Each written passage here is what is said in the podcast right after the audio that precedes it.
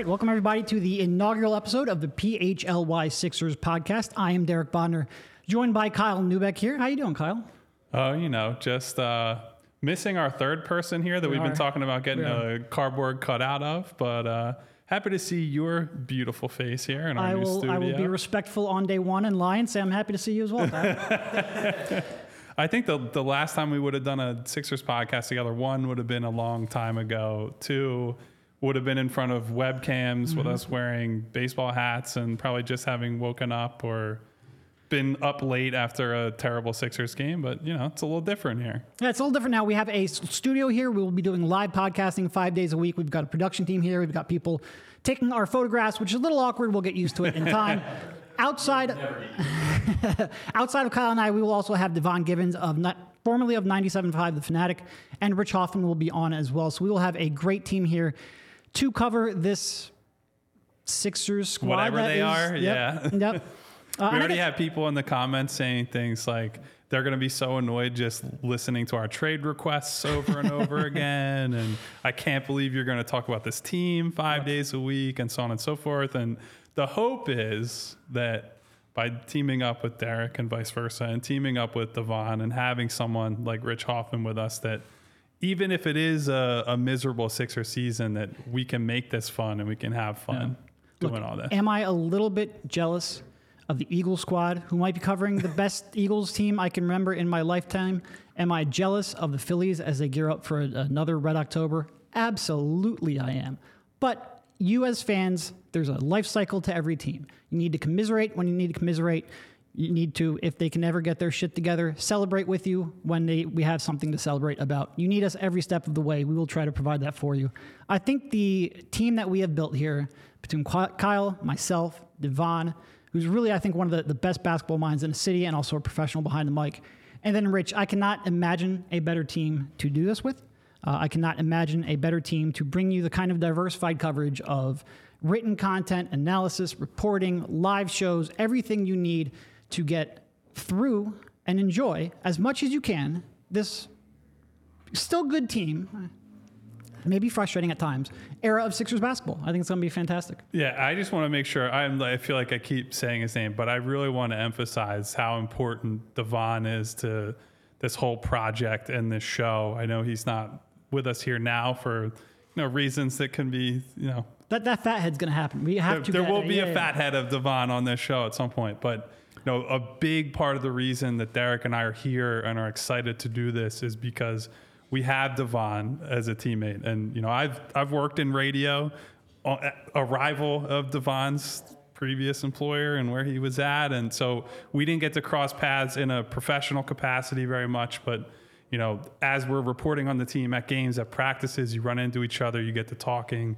You obviously hear his work product. You know he puts a ton of time in. He's got so much respect from this community, from this city. He's a local guy, just like the two of us are. And so Devon is an essential part of this. I'm going to be even more excited. I'm already excited, but I'll be even more excited once he's actually here with us and we can, you know, we got the full. People keep saying like the dream team, the Avengers, and you know all that good stuff. But uh, I'll be really excited when he's able to be with us. Yeah. No, like you, I, I was at a, I had a contract with a rival um, radio show, so I was not able to work with Devon in a, a professional cap- capacity.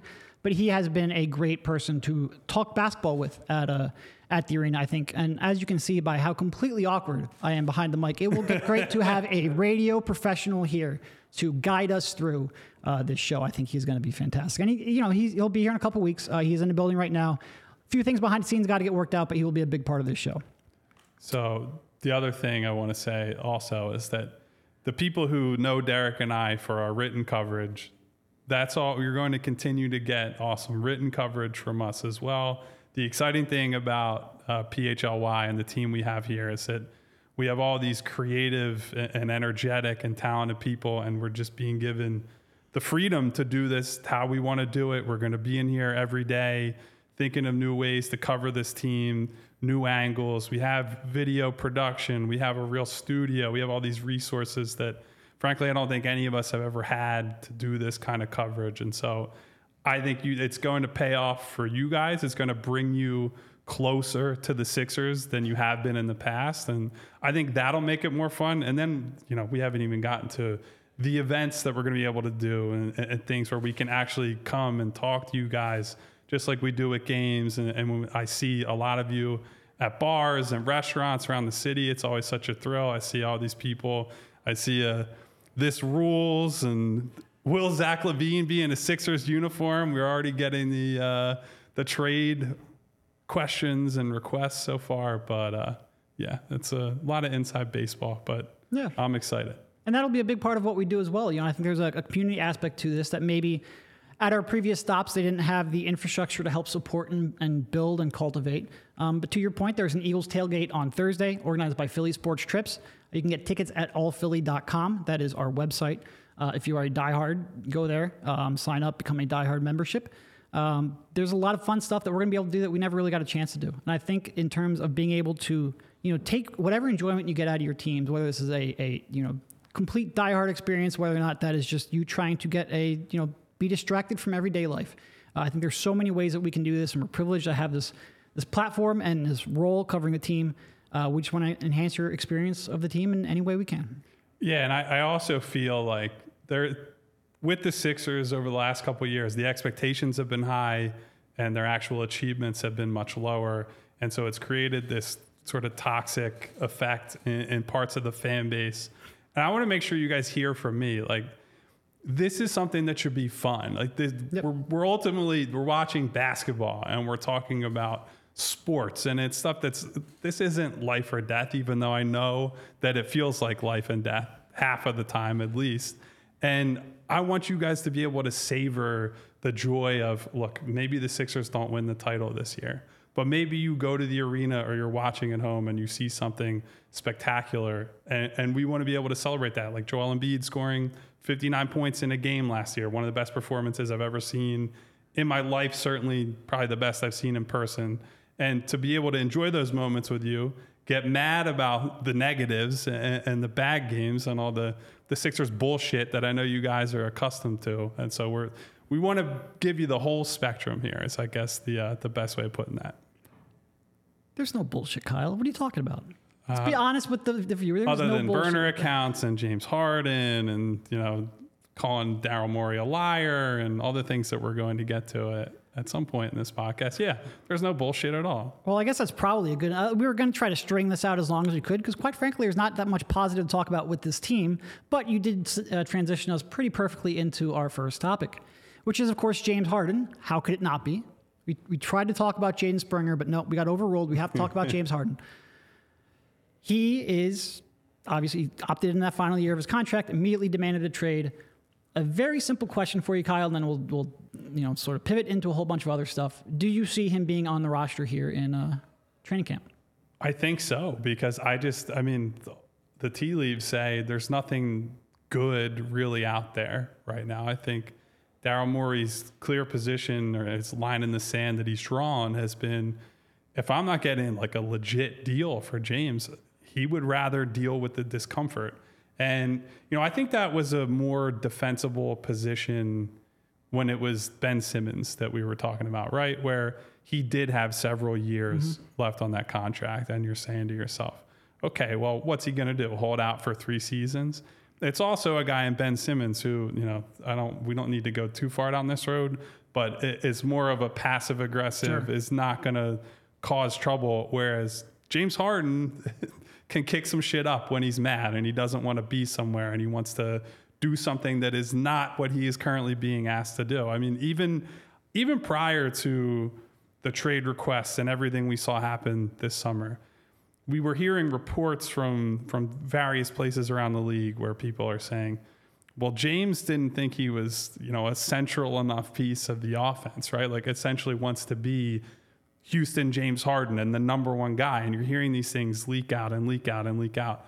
And that's all telling you, well, this guy is clearly not even happy with what was a pretty good arrangement here, let alone before he thought Daryl Morey, quote unquote, lied to him and betrayed him and however you want to portray that. So James has a history of when shit is not going his way, he's going to make it go his way one way or another. And so I, I think he's still going to be here. I think it's going to get really uncomfortable. Yep. But I think Daryl Morey is willing to live with that. Do you disagree? Yeah, look, if we go back to two years ago, the most that Ben Simmons made this uncomfortable was when we debated whether or not he had a shirt or a phone in his pocket. it's not exactly the most confrontational person we've ever covered. No.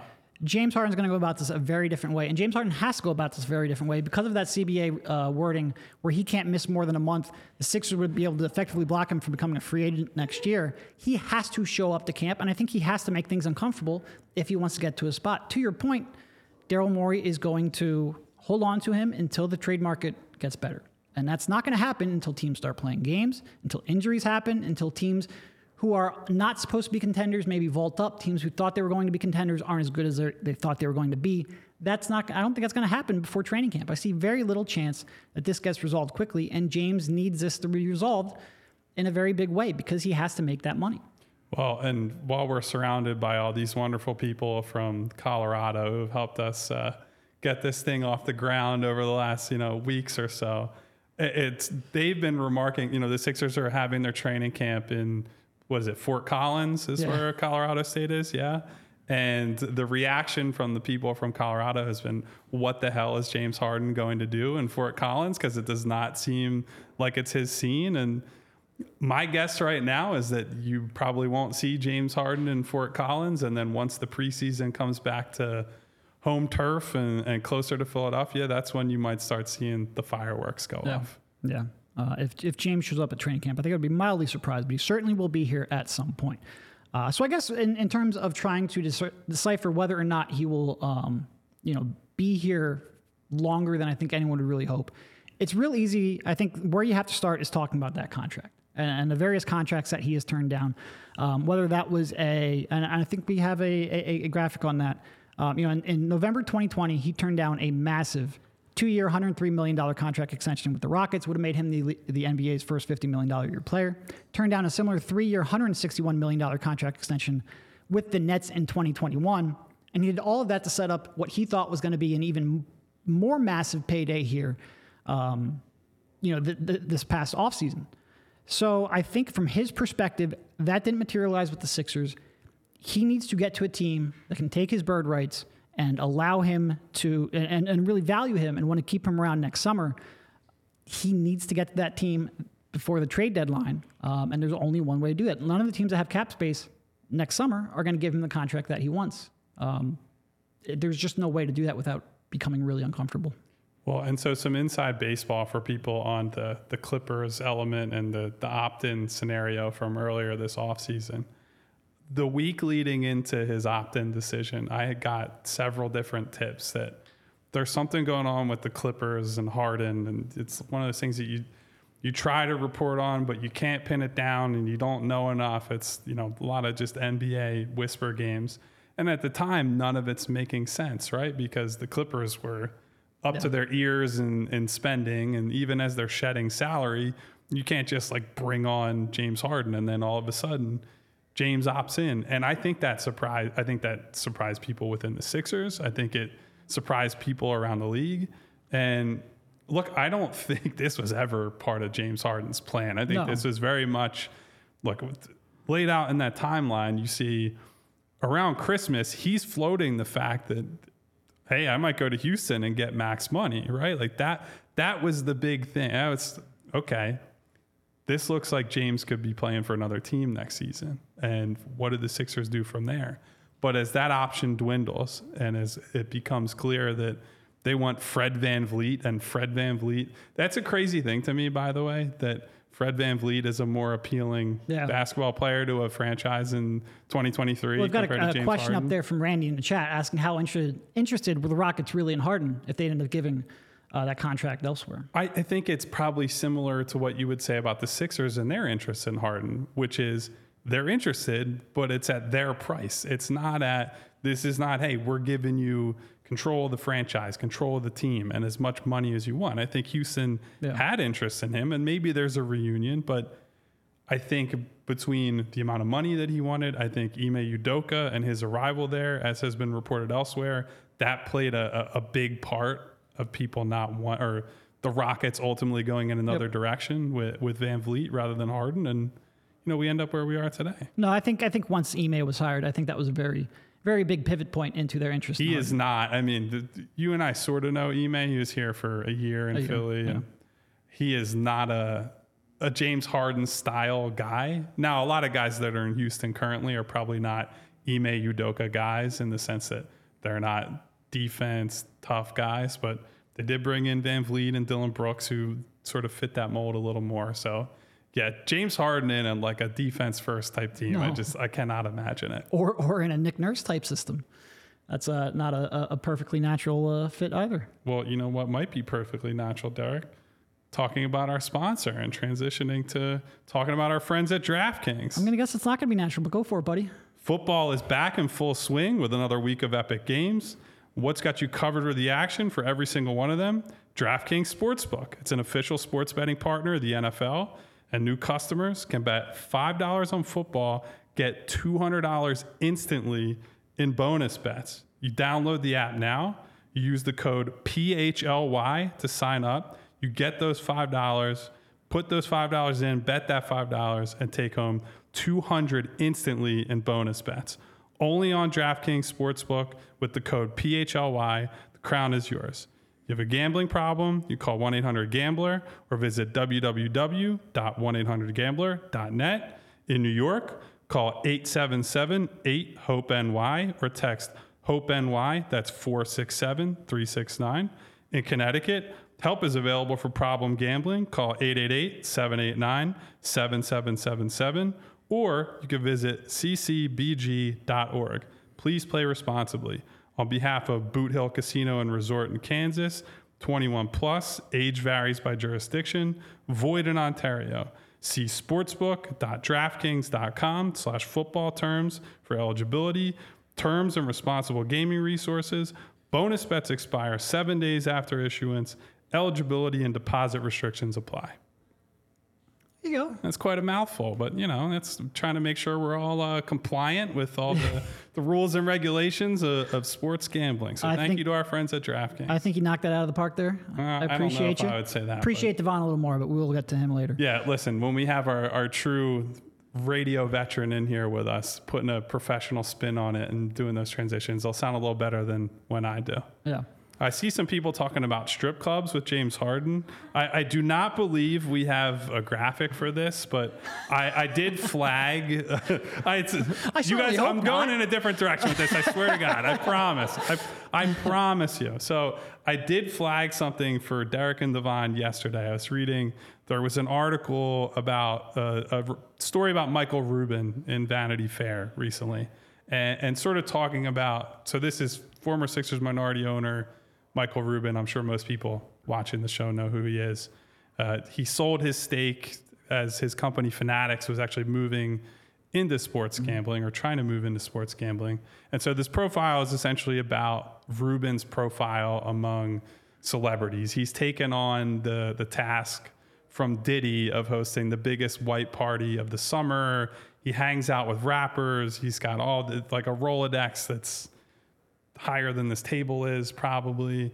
And within this story was a little nugget about Michael Rubin, who got a call from Patriots owner Robert Kraft at 10:30 in the morning on you know normal weekday, and Robert Kraft claims that Michael Rubin was under the influence because he was still at the casino from the night before with Lil Baby and James Harden himself, which you know, to me, may, like I get it. Look, you want to you want to be on good terms with the boss or maybe former boss and people around the team.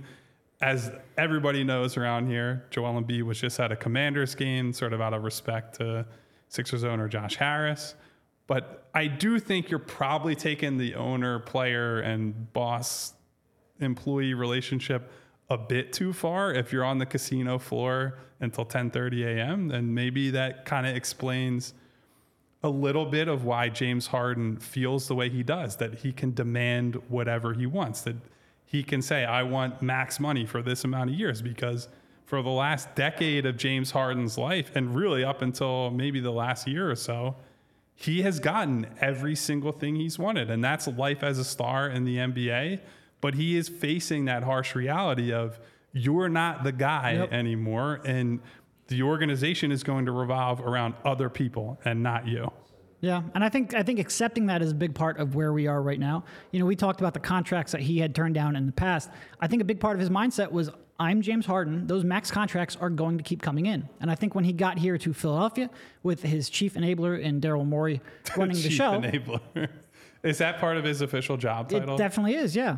Uh, I thought he felt a comfort level, whether or not there was an explicit agreement last summer of you turn down this money now, we'll give it to you later. I think he had a comfort level knowing that his guy, who had always taken care of him at every stop throughout his career, would continue to take care of him. And now all of a sudden he didn't. Nobody else around the league is willing to give him that money. Uh, and I think that's why you're seeing a lot of the reaction right now.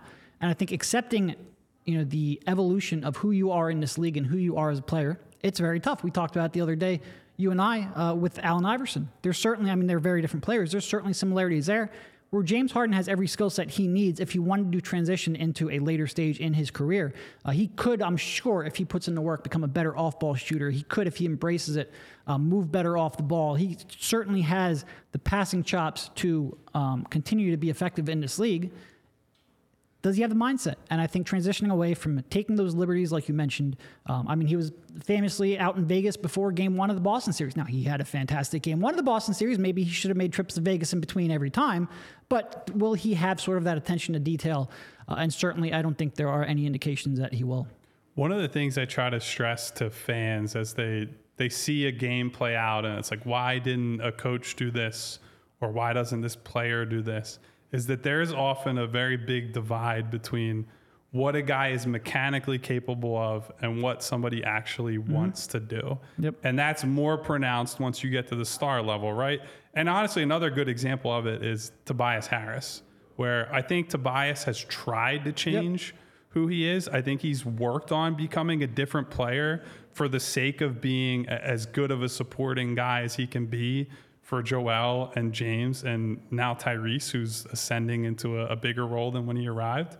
But ultimately, a lot of these guys just they are who they are, and they've played a certain way for such long periods of their lives that when all of a sudden you say, "Hey, you're just going to stand in the corner for the next eight minutes or so and shoot threes, that's hard. When you're James Harden and in Houston, you ran the show. Every single possession was in your hands for you to determine what was going to happen.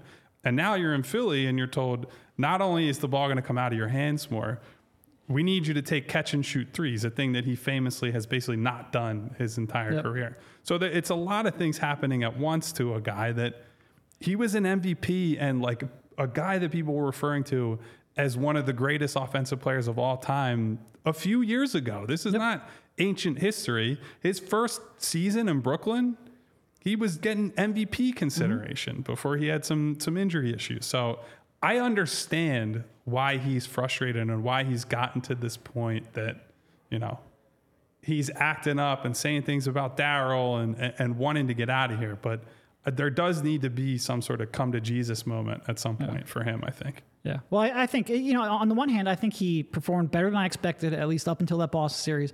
Last year, I think he, and uh, I mean, two games were fantastic. Unfortunately, they played seven. I think he.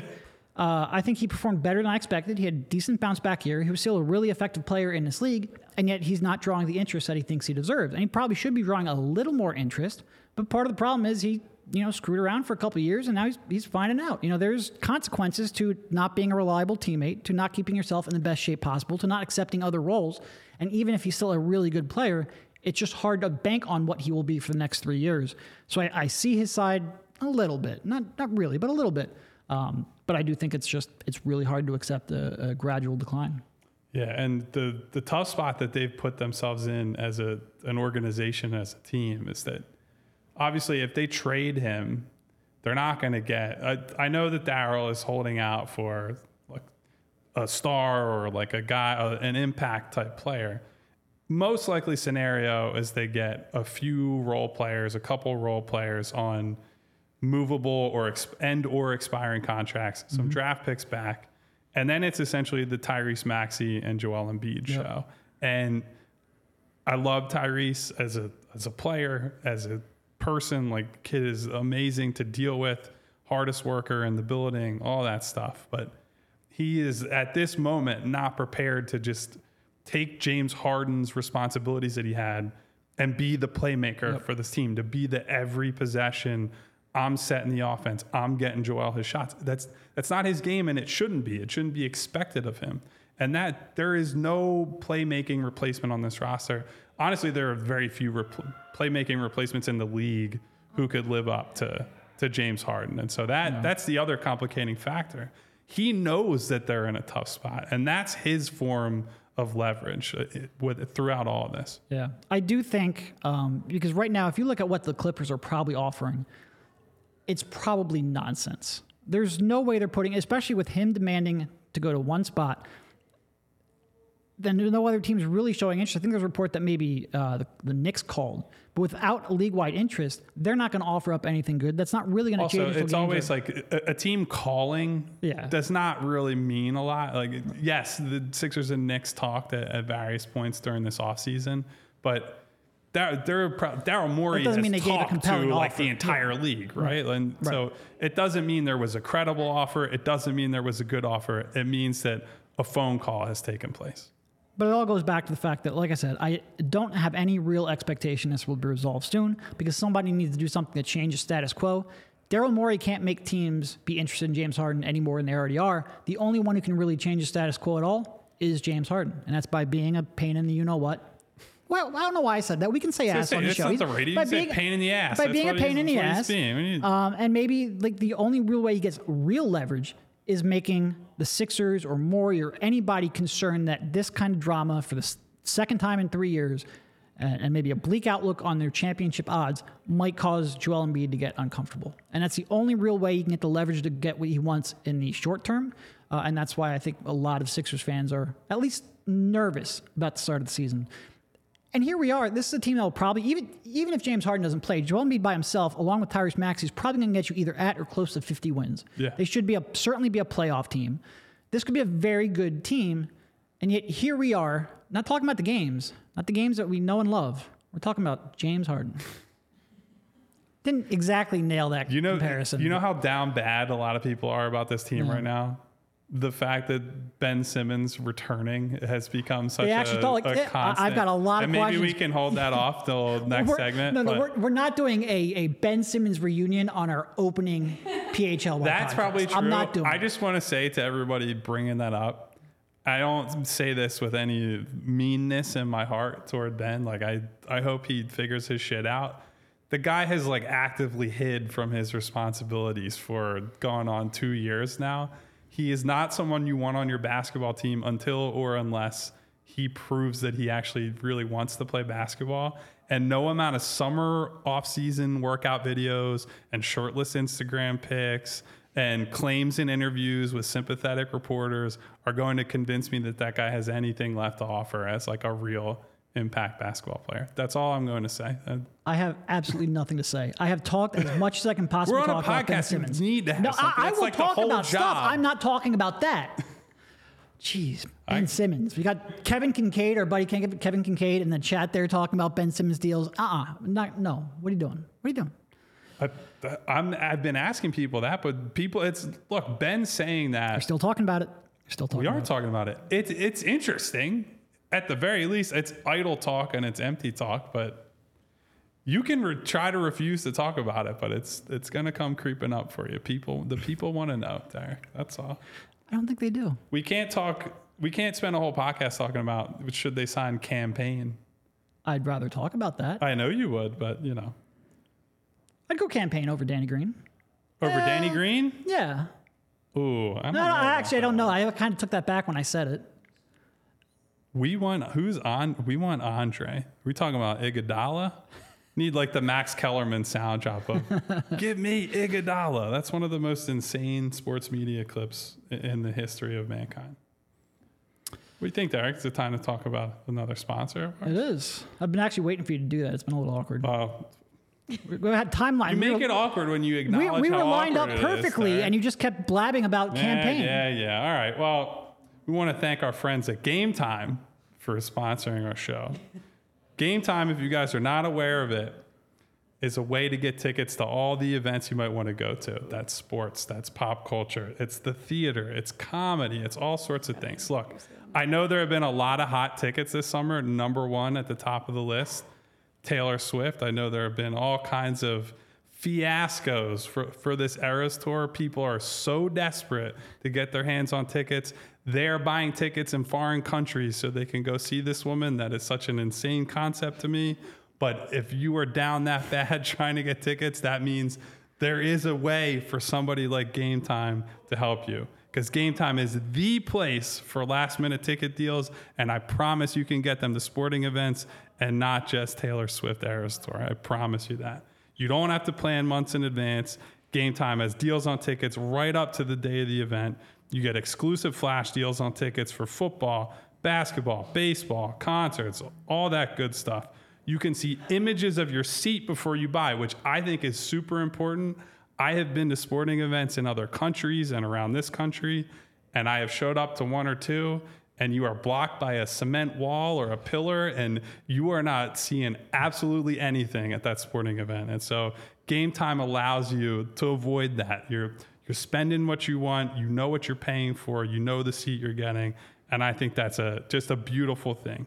So you can snag tickets without the stress with Game Time. You download the Game Time app, create an account, and use code PHLY for $20 off your first purchase. Terms apply. Again, create an account and redeem code PHLY for $20 off. Download Game Time today. Last minute tickets, lowest price guaranteed. Hey guys, real quick. I know you guys were missing Devon, so we thought we would bring him. on All the right, with there we go. We got the cartoon head right in the middle. What's up, Devon? Oh, it's he's not actually floating there, but I, uh, I still feel like we need the fat head just so we can turn around and talk to him. Yeah, uh, I just want to make it clear. It is not our fault that Devon is not here. I am like, I would get down on my hands and knees and, and beg and say, please put Devon on the show, but it would make no difference. So, Yep. Unfortunate. No, but if we're going to do a bit, I think we've got to run all the way into it. Uh, we've got to get the fat head. We've got to work on Yeah, that. we, we will get a fat head. I am going to look into it, basically. Can't be that much, right? Nah, they're not that expensive, right? Well, that's like the Arrested Development. How much could a banana cost? It's five dollars. that's I don't know. I haven't bought a fat head ever, so I don't, I don't actually know. Uh, all right. So I think maybe inaugural podcast, try to get like one or two optimistic thoughts out there. All right, About look at, this Look at you over there. So again, just with an open-ended question, if the Sixers exceed our expectations, which I guess that means get out of the second round. I'd love to say win a title, but yeah, let's get out of the second round. Walk Let's- before you run. Let's keep our expectations realistic over If here. they exceed expectations, give me one reason why you think that would be. I think number one is what you wrote about for the site today. It's Tyrese Maxey. I, I think the future of this team it really is dependent on two people. You could say three if you want to extend it to Nick Nurse. It's Joel Embiid and how he evolves and if he stays healthy. And look, I, I think that's maybe I should start there. Joel Embiid staying healthy is probably the number one That's like written into the variable. baseline, though. It- yeah, that's true. But I think that's been the biggest variable in the playoffs, It right? is. Like it's so hard to say with any confidence, well, Joel just not a second round performer. We've never seen him in the second round without some sort of issue. It's a hand, it's a knee, it's all both at and it's once. all random too. It's, his like you got face. a pinky caught in a jersey or something. That's what I mean. So like I just would love one season, one run. And it looked like last year was going to be the time. He wins the MVP. I know all the Denver people over there are rolling their eyes and waving Nikola Jokic rally towels, and we'll have to kick them out shortly for that. But he wins the MVP, and it looks like it's lining up. Like this is the time we could get a a Nuggets Sixers finals. It would have been a ratings bonanza. I would have been in heaven as a big basketball fan. And what happens? Another fluke injury that after the game it was like only barely acknowledged, and then we were at a practice or a meeting with Doc Rivers the next day, and the Sixers start saying oh yeah, there's like something to this, and then all of a sudden, oh yeah, he's not playing the rest of this series, and so I just want to see one goddamn healthy or healthy playoff run for Joel Embiid because Yeah. I think he deserves it. I think the fans deserve it, and it's we just don't know. Like I just want to see if this is all physical or if there's a big mental component where he just is not built for the brightest stage and things of that nature. I want to see it. That's that's the biggest thing. you brought it up, but it really is a kick in the gut that It is a Denver-based media company that came in and started this, isn't it? I mean, like they all seem like fantastic individuals. Happy to be a part of it. They haven't been rubbing our noses in it too bad. I'm just saying, if, if they would have been from like Orlando or something, it would be a little easier. Yeah. That's all. That's all. A lot of big Jokic fans here. We'll have to live with it. We'll have to live with it. Yeah. Um, yeah, no, I agree. Like you and you, and you mentioned, I would love to see a Embiid healthy run because we just don't know. It's legitimately amazing that we are this long into it. He's what five or six playoff runs in. We haven't outside of the one year when Ben Simmons was hurt and they got swept by the Celtics. We haven't seen him healthy, and he played fine in that series. It's just he had no help. Yeah. we haven't seen him healthy for a playoff run, for a full playoff run. And he certainly hasn't taken over the way that he has in the regular season. He hasn't performed the level they need him to in order to be a viable championship contender. I want to see if he can. And I think there are certainly some question marks in terms of how he handles pressure in the postseason. I think it's harder for a big man uh, to be, especially one who's a primarily a scoring threat, to translate that. But I want to see. I want to see him at his peak when it matters the most. And we've just been robbed of that opportunity. And like I said, I'd love to sit here and say, well, that's because he needs to get into better shape. That's because he needs to do this, this, this, and that in the offseason. No, he gets an elbow to the face by Pascal Siakam, or he gets his finger caught in a jersey. It's just such random nonsense that I want to see him have a run or two or three in his career where he can actually define that narrative. So I want to scroll back up to a comment. There was a comment that said, "There's zero reason." This from Ed Wright. There's zero reason for that man to ever play in the Olympics.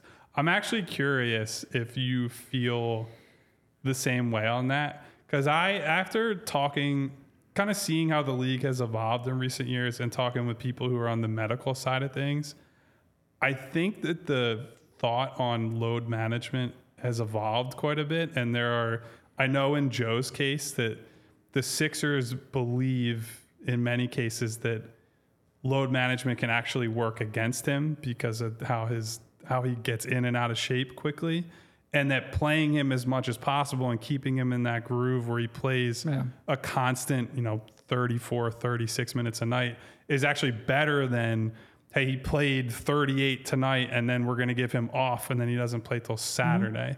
And so I'm sort of of the mindset thinking about the Olympics. Now, we don't know who he would play for at this Yep. point, right? Like that's kind of a mystery. I know USA's recruiting him.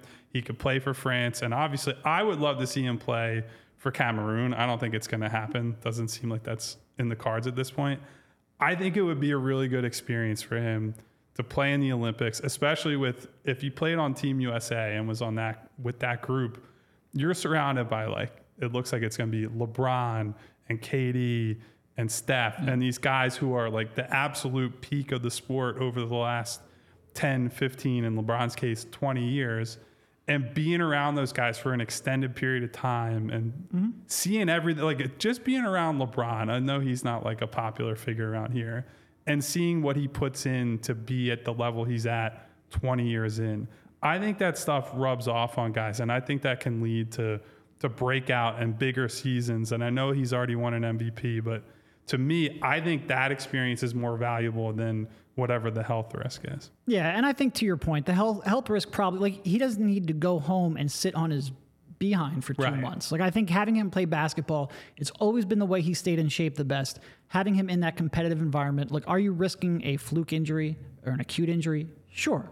But I think there's risks you have to take. It wouldn't concern me the way it would have maybe five years ago when this whole, to your point, load management um, thing started with Joel. Like we just didn't know how his body responded. Yeah, and honestly, looking at Team USA over the last you know month or so, they could use a player two. they could use some big men because their big men were not good. I I would say I'm broadly a fan of Jaren Jackson Jr., but Jaren Jackson Jr. not a good rebounder and fouled like crazy, and both those things held up in FIBA play. So yeah, there's a real need for him, and I also think it might do him good. As you know, I I wrote some about him needing to take a a step back as a scorer this morning, and I think it would be good for him to be in an environment where he's not being looked to constantly as the guy, right? Where you're playing with Steph, you're playing with KD, you're sharing the ball, and you're playing in a a place where you're basically forced to play make and forced to share the ball and forced to share responsibility. I think that would be a really good thing for him as well. Yeah, no, I agree. We are going to get to some, uh, you know, listener questions in a bit. So if you have a question, please make sure to leave them there in the chat. going back to sort of like where we all started this segment, you know, I think Tyrese Maxey is.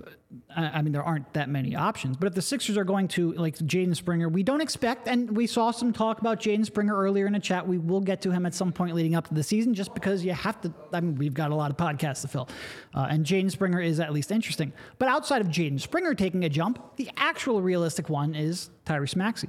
You know, he's a guy who came into the league, really struggled with his shot, and we said, all right, look, he's got a lot of skills.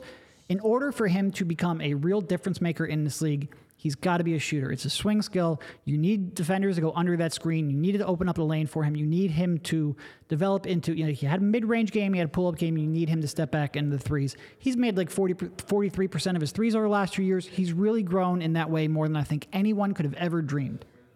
You need him to take that similar step as a passer. Um, because without that element to his game, team building just gets a lot harder. And you look at the team, if James Harden isn't on the roster, who's their second best passer? I I honestly It don't. have a might be. Joel Embiid, and we just spent 15 minutes talking about how he wasn't reading the defense in the playoffs well enough. It, there, there just aren't very many options.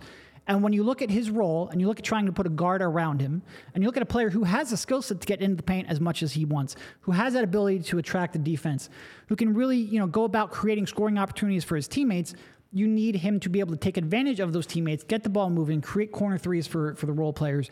If he can develop that skill set, and look, I'm not expecting him to come into this season and all of a sudden become Jason Kidd just not realistic. And I think making that projection as a shot creator and a floor general is tougher to make than one as a shooter.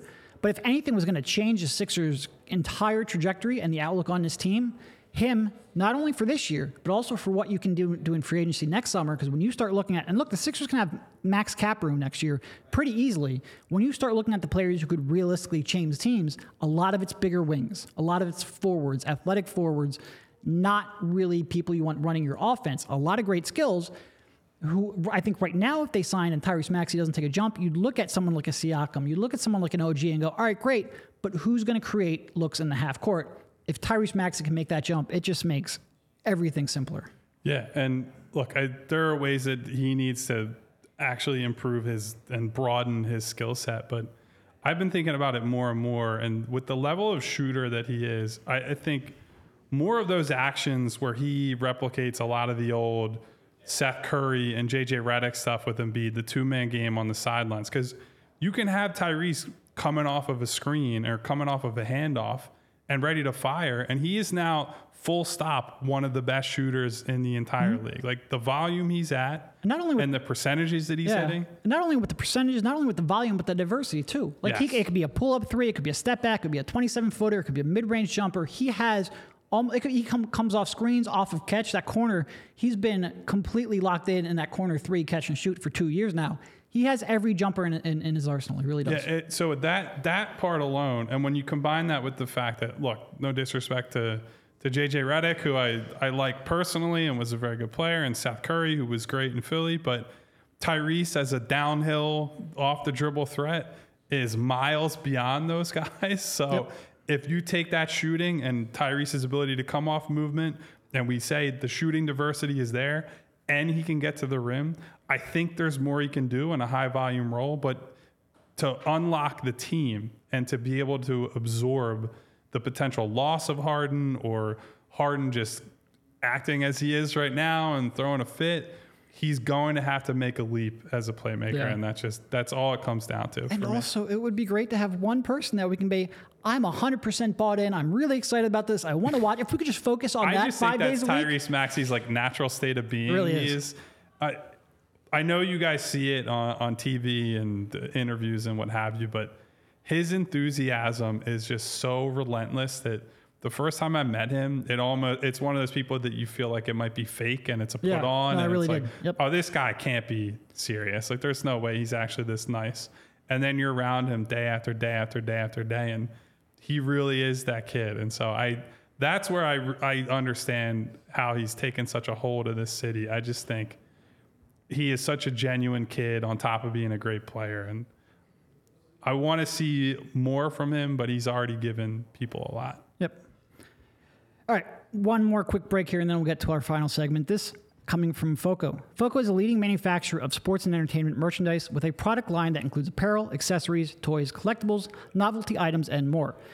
FOCO is the best officially licensed gear for all sports and fandoms, and it's football tailgate season, which means overalls, hoodies, hats, sunglasses, bags, everything you need for a game you can get there. FOCO has hooked PHLY up and provided awesome pieces for our sets. FOCO always has our back for Philly sports, and they have yours too. Get the best gear around by using the link in our description. For all non presale items, use the promo code PHLY for 10% off. Time for some listener questions, I think. We want to engage with the people. First of all, the most important question that I see right now where's Derek's cat? That's the, the Derek's cat was a big part of his really uh, previous was. podcast. So Um, like I like everyone listening knows, I have a sort of like a, a, a podcast from a loft. So there was no way to lock my cat out. She made an appearance almost every time. She will not be here unless we really get bored for topics. There will be no cats, and honestly, it will be nice. It is it's a little Oh, distracting. I'm a pers- distracting. I'm not against Are we cats, gonna but bring I am Louis? a dog guy, so that is why there's we need this space between us. Yeah. That's- that's, I'm, I'm uh, dog guy too. Got to make sure we're not fighting like cats and dogs, literally. Uh, what do you want to take next, Derek? What looks juicy to you? Uh, so there was one asking whether or not I forget where it was, whether or not there was any chance the Sixers would fire Morey if it meant bringing Harden back. No, I I think there's almost no chance. First of all, I'm not sure the Sixers anyone really wants to commit to Harden to the contract. This sort of goes back to our initial discussion. And I don't want to give Daryl a pass here, but I think the only really way to keep Harden happy was to give him a contract that we would all be uncomfortable with. So even if you get rid of Morey, which I don't think there's any chance they do, even though I think there's some Sixers fans calling for it, even if you get rid of Morey, unless you then follow that up by giving him a contract I have no interest in giving him, I don't think that resolves the situation at all. I think almost the entire beef, and we talk about Morey being a liar because he didn't trade him in a couple of weeks, almost the entire beef, I don't buy that at all, comes down to money. And if you don't resolve the money situation, you're just changing who he's pissed off at. Yeah, I- I think he's an easy scapegoat for what is. Look, here's what I would say. I think James is mad at the organization, but not the players, and it has come Yeah. off and been public as James is mad at Daryl Morey specifically. But of course, Daryl is not the only one making decisions. He's the the lead guy, and he's the face, and he's Yep. the one who talks to reporters and you know goes on podcasts and what have you. But ownership is heavily involved, and there are all other kinds of members of the front office. Certainly, Nick Nurse has a part to play in all this, and I think people should keep that in mind. Like, even if there were a scenario where they thought they might do that, I don't think that would fix the problem at hand. To Derek's point. Nope, not at all. All right, let's see. going to pick the next one.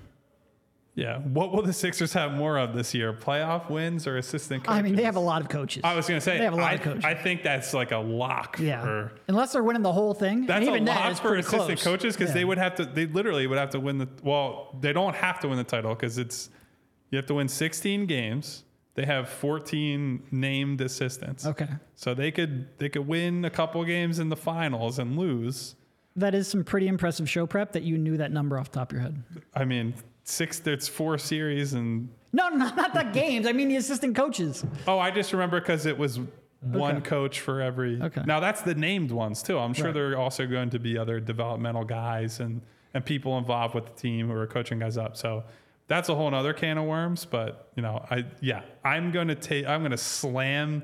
If uh, Slam if DraftKings was given odds on that, I think that would be like minus 800 Yeah, no, or you're not. something, You're not, um, you're something crazy. voting for wins. All right, this one from Randy. What do you think the best case scenario is on a Harden deal? Well, I guess that's who does he go to, right? So uh, I've seen a lot of discussion of LaVine in the comments as we've been doing in the sh- doing the show, and that's been a, a common theme throughout the summer.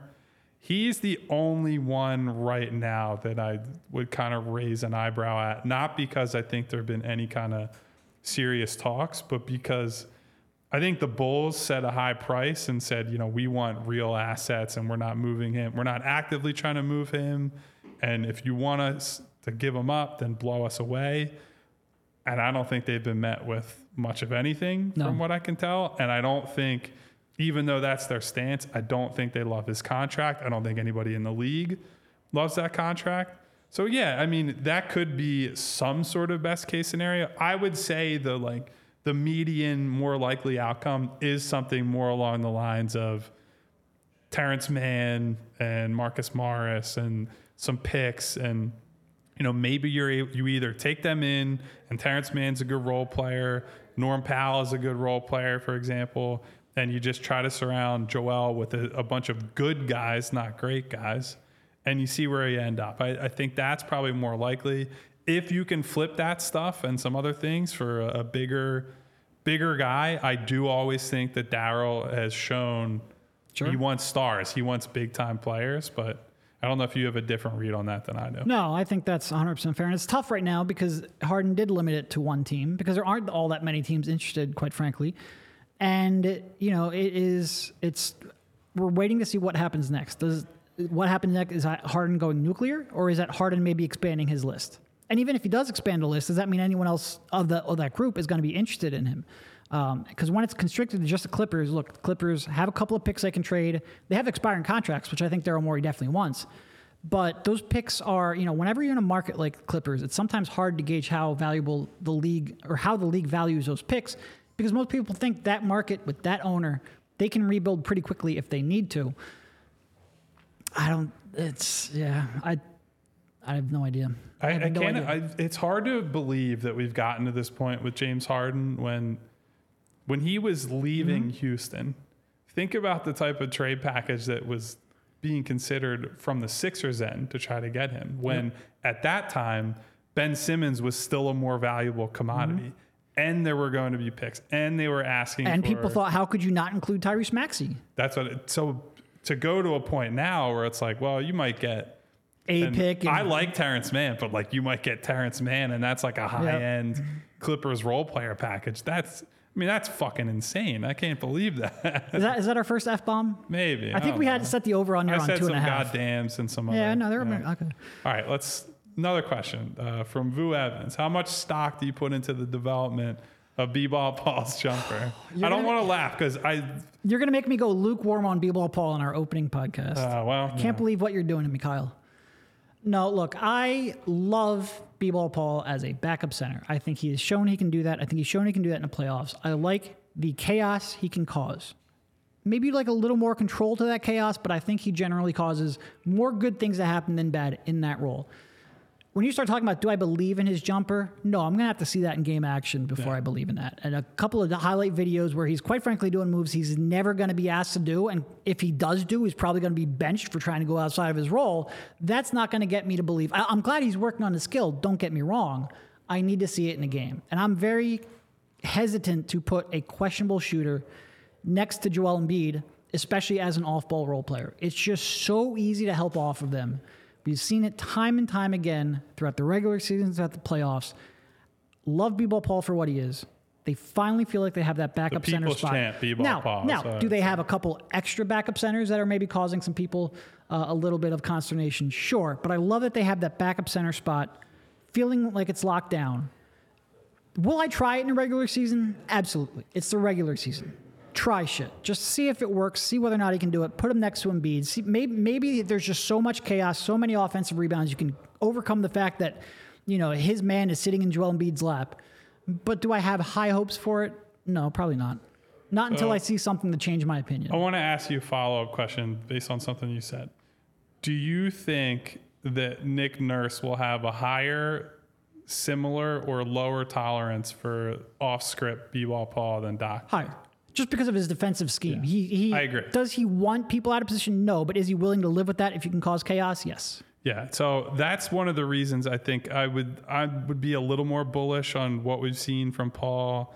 And again, I know they're pickup games. It's like these guys are just working through stuff. Mm-hmm. But it is noteworthy, I think, that these are the Rico Hines runs. A lot of these that you're seeing. Rico Hines, one of those those playoff wins you mentioned.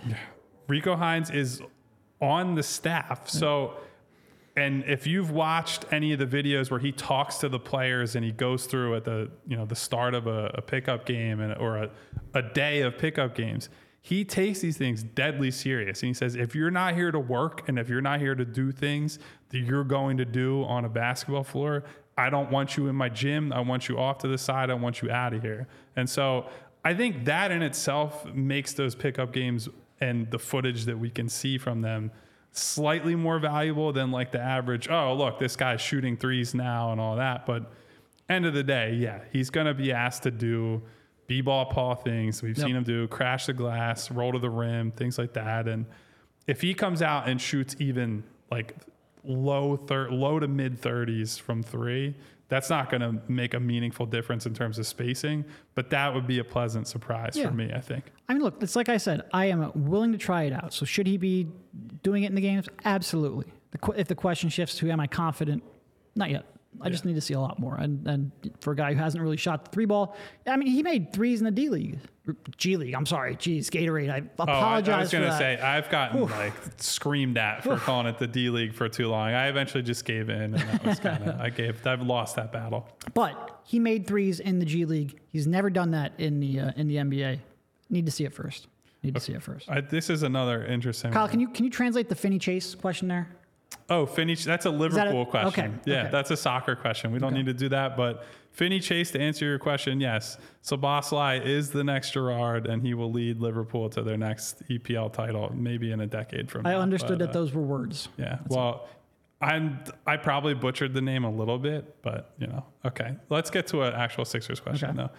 If Harden is traded from Hills 1190, if Harden is traded, is it almost 100% that PJ Tucker is included in that trade? I wouldn't say almost 100% because I think it has to make sense. And P, but again, Tucker has one more year after this one, so you would have a chance to clear cap space. Uh, if Harden is moved, I think there's a little bit of recognition that this, I'm not going to call it a gap year because everybody freaks out about that, that there's a chance that they're taking a step back this year. You're a little okay with maybe losing PJ Tucker because, quite frankly, when you signed PJ Tucker to that three year deal, you thought, all right, give me two good years and we'll deal with the third one. Yeah. Uh, so if the second year isn't really going to be needed anyway, then yeah, I think there's probably a pretty good chance. The question comes down to salary matching. Um, when you start sending out that amount of salary, can the other team match it without giving you a contract you don't want? There's a whole lot of moving parts. You don't really know, but certainly it would increase the chances that PJ Tucker is moved. Yeah. Yeah, and he has he has firmly planted his flag on James Harden I mean, he Island. went, he went to party with James Harden rather than Joe's, you know, between wedding. the yeah, I was gonna say between eating Trill burgers at a Travis Scott concert, he's posting on Instagram and on his story. Honestly, I should have asked for this. I wasn't thinking we'd talk about PJ on the show. Did you see his recent workout video? How short his shorts were? No. PJ Tucker got roasted through the Earth's core by like every NBA player who follows him. His shorts must have been like they were not covering much. We'll put it that way. So that was uh, that was pretty funny. No. All right. So I think, uh, you know, we're kind of running up here towards the end. Just sort of as a recap of what this all is. Obviously, Kyle and I will continue to write at allphly.com. You can sign up. There is a, a, a um, membership, a diehard membership. You can get discounts on merch, discount on events like that Eagles. But yeah, do we want to show off some merch to the people before we get going? I don't know if that's uh, sorry for pulling a fast one on our production crew back here, but I think we have some. Yeah, so there's some, as Derek was saying, we have some wonderful merchandise, and more and more will be coming. We have a great creative team behind this. They're going to be shirts, hats, hoodies, all kinds of things, and you know, I I think it's a lot of stuff that you guys will like Yep. and merch is part of that diehard membership that Derek was talking about before I rudely know what? cut I him off. But one free piece of merch there uh, for your sign up and on your renewals. So there'll be merch involved in that Die Hard. There will be uh, premium written content that only you will get access to. We'll do these podcasts five days a week. Uh, we will be adding Rich. Rich will be in here on Thursday and Friday's podcast. He will be part of the show. Rich will also be doing a, a daily newsletter. Uh, a lot of fun stuff coming up here doing it live from studio. So if you want to watch it on YouTube, go find the PHLY underscore sports YouTube channel. You can do that there. If you want to listen to it on your podcast app, search for PHLY underscore Sixers. You'll find that. If you're a subscriber to my previous podcast, it will automatically come into your feed. So we were looking forward to all of that and looking forward to talking a lot of Sixers, a lot of Sixers basketball with you, Kyle. Um, and probably too much, but you know, that's ah, maybe at the beginning. That's but a you know matter of opinion. Once you know, B-ball Paul does something crazy, or Tyrese Maxey has a huge game. I think it'll be real easy for the diehards and the sickos to get back into this team, and we will have a lot to talk about. well, first one out of the way, buddy. Many more to come. Many more. Thank you, Kyle. Talk to you soon.